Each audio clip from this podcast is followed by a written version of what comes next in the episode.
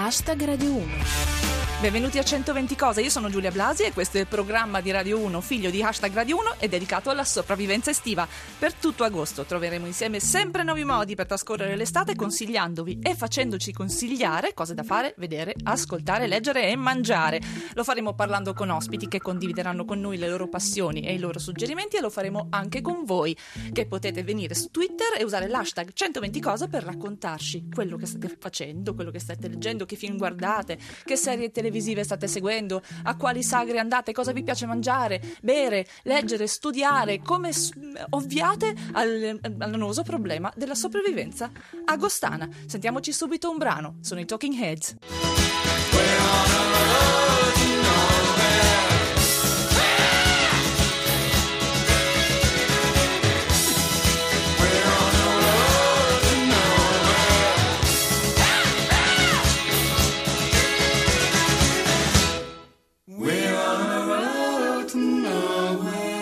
Visto che parlavamo di festival, perché l'estate è un grande momento per i festival, parliamo proprio di un festival che si svolge dal 6 al 9 agosto a Castelbuono in Sicilia, ovvero Ipsigrock. E per farcelo raccontare abbiamo scelto proprio un siciliano, Davide Nia, che è attore, scrittore e drammaturgo e grande fan di Ipsigrock. Ciao Davide! Ciao a tutti, ciao Giulia. Ciao, senti, perché ci consigli proprio questo festival, di tutti i festival? Perché oltre a essere stato eletto, sempre con quei 15 anni di ritardo, il miglior festival d'Italia e del sud Europa proprio quest'anno, è davvero un posto dove è assolutamente incredibile ascoltare la prossima musica del futuro che vi arriva in anticipo. Vennero nel tempo i Moderat, Mogwai, Belen Sebastian, Primal Scream. Eh, ehm, è un posto meraviglioso cornice... per andare a scoprire della nuova musica, in effetti. Sì, in una cornice che è davvero notevolissima, cioè è il dark side della Sicilia, perché la Sicilia interna, sulle Madonie. Castelbuono si trova a 800 metri ed è un, un antichissimo insediamento dell'umanità, addirittura Psigro è il vecchissimo nome dei registri mh, arabo-normanni e loro hanno aggiunto il K finale, quindi è diventato Ipsigrock. E la cornice è veramente magnifica, è all'interno della piazza Castello, si passa sotto l'arco e quindi con il castello come fondale c'è il palco montato e tutte le persone stanno in piazza. Meraviglioso. Una 2500 posti, bellissimo. Che bello, ma diciamo una cosa, è facile arrivarci, vero? Guarda, i ragazzi che sono completamente autofinanziati, questo è incredibile, ehm, hanno organizzato dei servizi navette che accompagnano dalla città di Palermo, dall'aeroporto, chiunque voglia venire in più. All'Atere c'è il campeggio proprio, in realtà si continua proprio a fare musica per tutti i giorni della, del festival.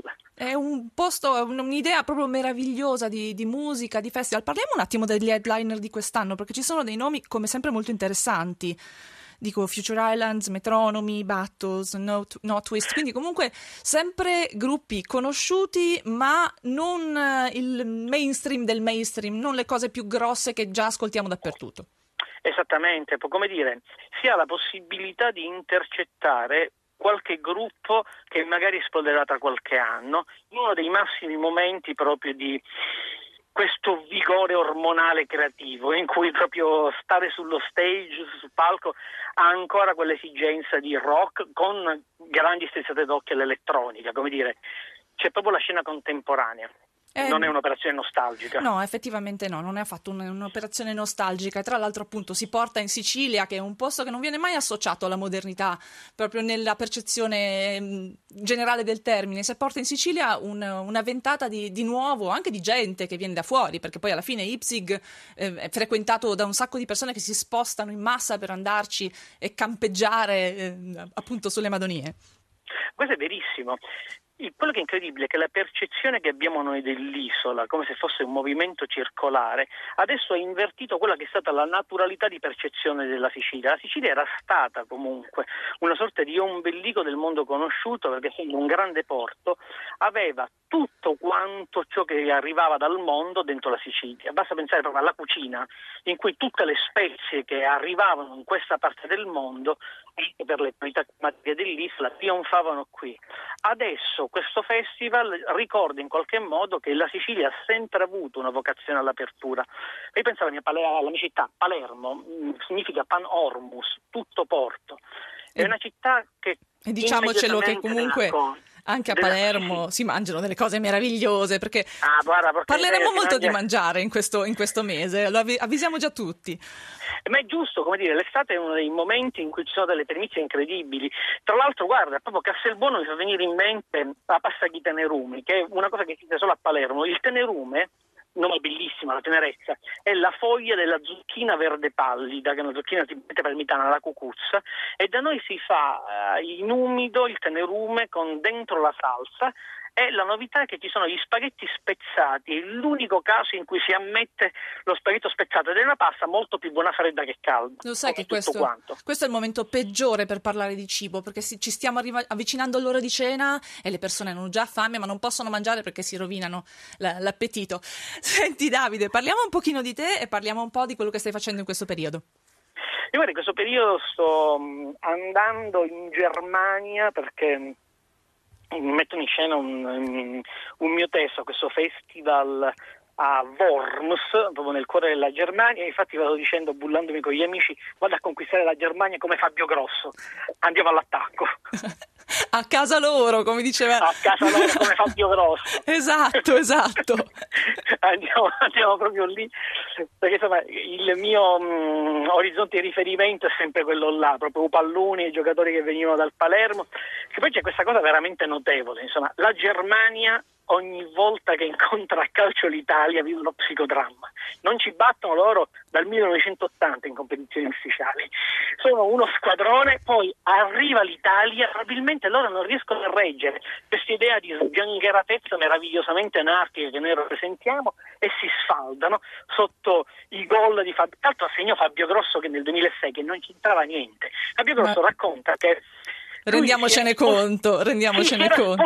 da quella parte, quando poi Pirlo lo vede, gli serve la palla, perché non voleva partecipare all'azione, non voleva la palla, non voleva responsabilità. Quanto agosto lo... tutto insieme in questo intervento, è stupendo, è stupendo. Gli dà la palla e lui Cafuda e segna. Quindi sto andando come Fabio Grosso con la maglia di Fabio Grosso del Palermo in Germania. Fai benissimo. Senti Davide, eh, ti ringraziamo tantissimo. Speriamo di sentirti ancora. A voi vi auguro tante buonissime cose, buona cena e mi raccomando, mangiate, perché si vive meglio mangiando bene. Ciao Tantissimo, noi adesso ci sentiamo un brano proprio di uno degli headliner della, di Psyg Rock che sono i Future Islands. Il brano si intitola Dream of You and Me, ha queste atmosfere sognanti e meravigliose. Ask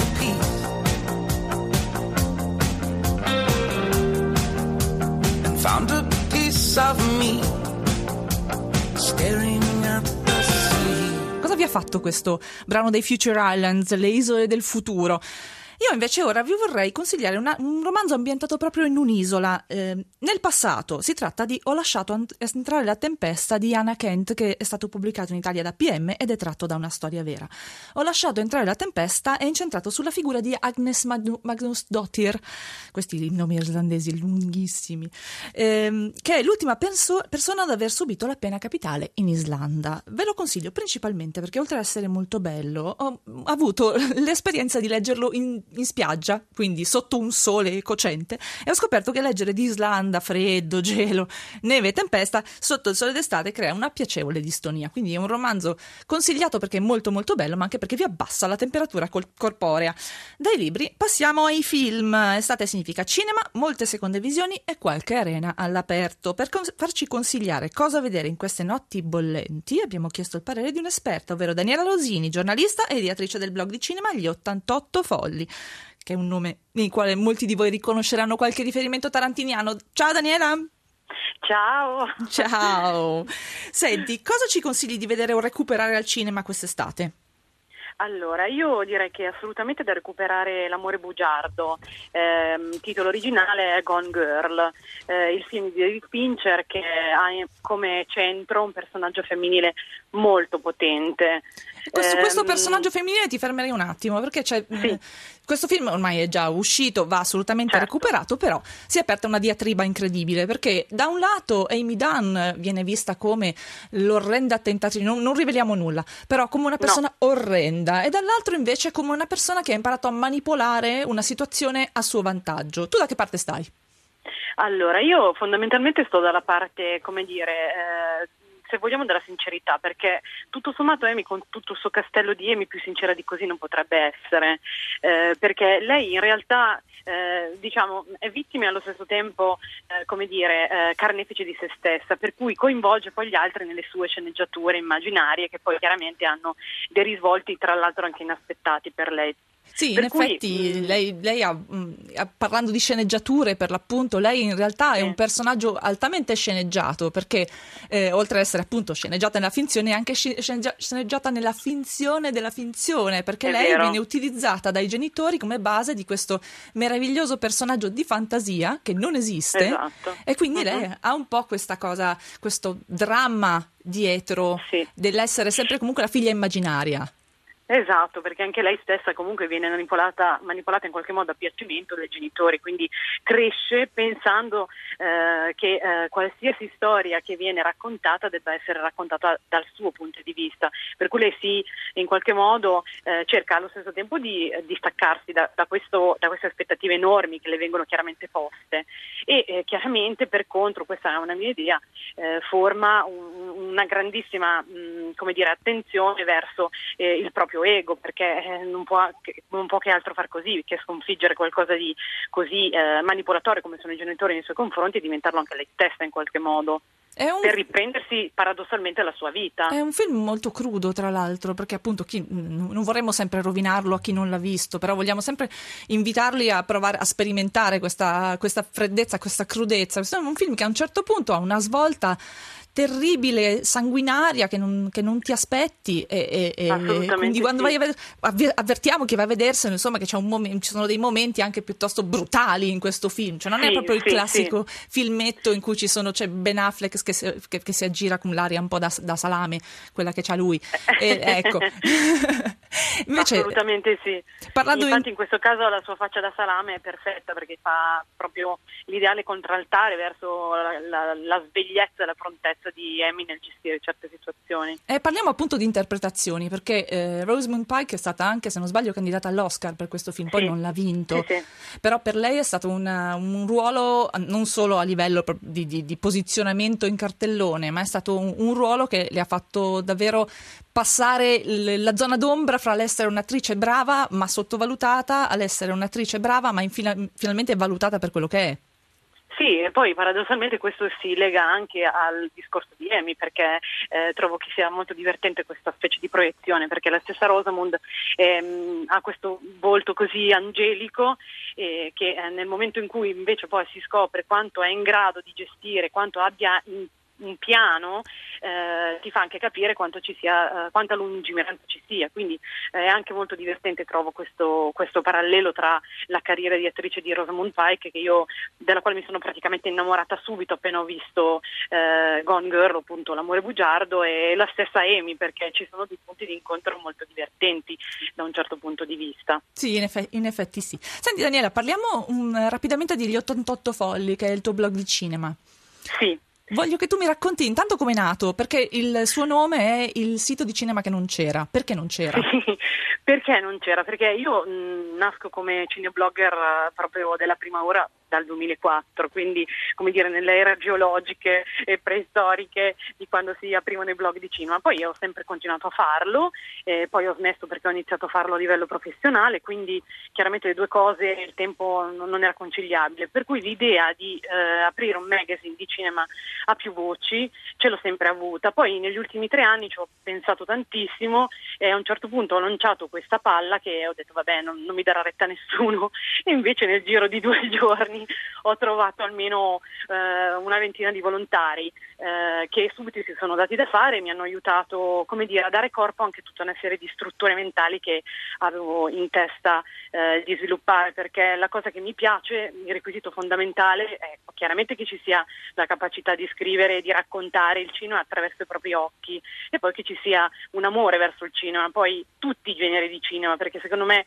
eh, qualcosa che ti fa appassionare, eh, voglio dire, eh, indipendentemente dal fatto che sia un film di genere piuttosto che un film mainstream. Sì, sì, sì assolutamente. Poi comunque eh, da quello che so hai avuto una grande risposta. Daniela, io spero di sentirti ancora perché veramente ci hai fatto certo. molto divertire. Noi adesso ci ascoltiamo Pharrell con Freedom, poi la linea va al GR 120 cose, torna fra poco.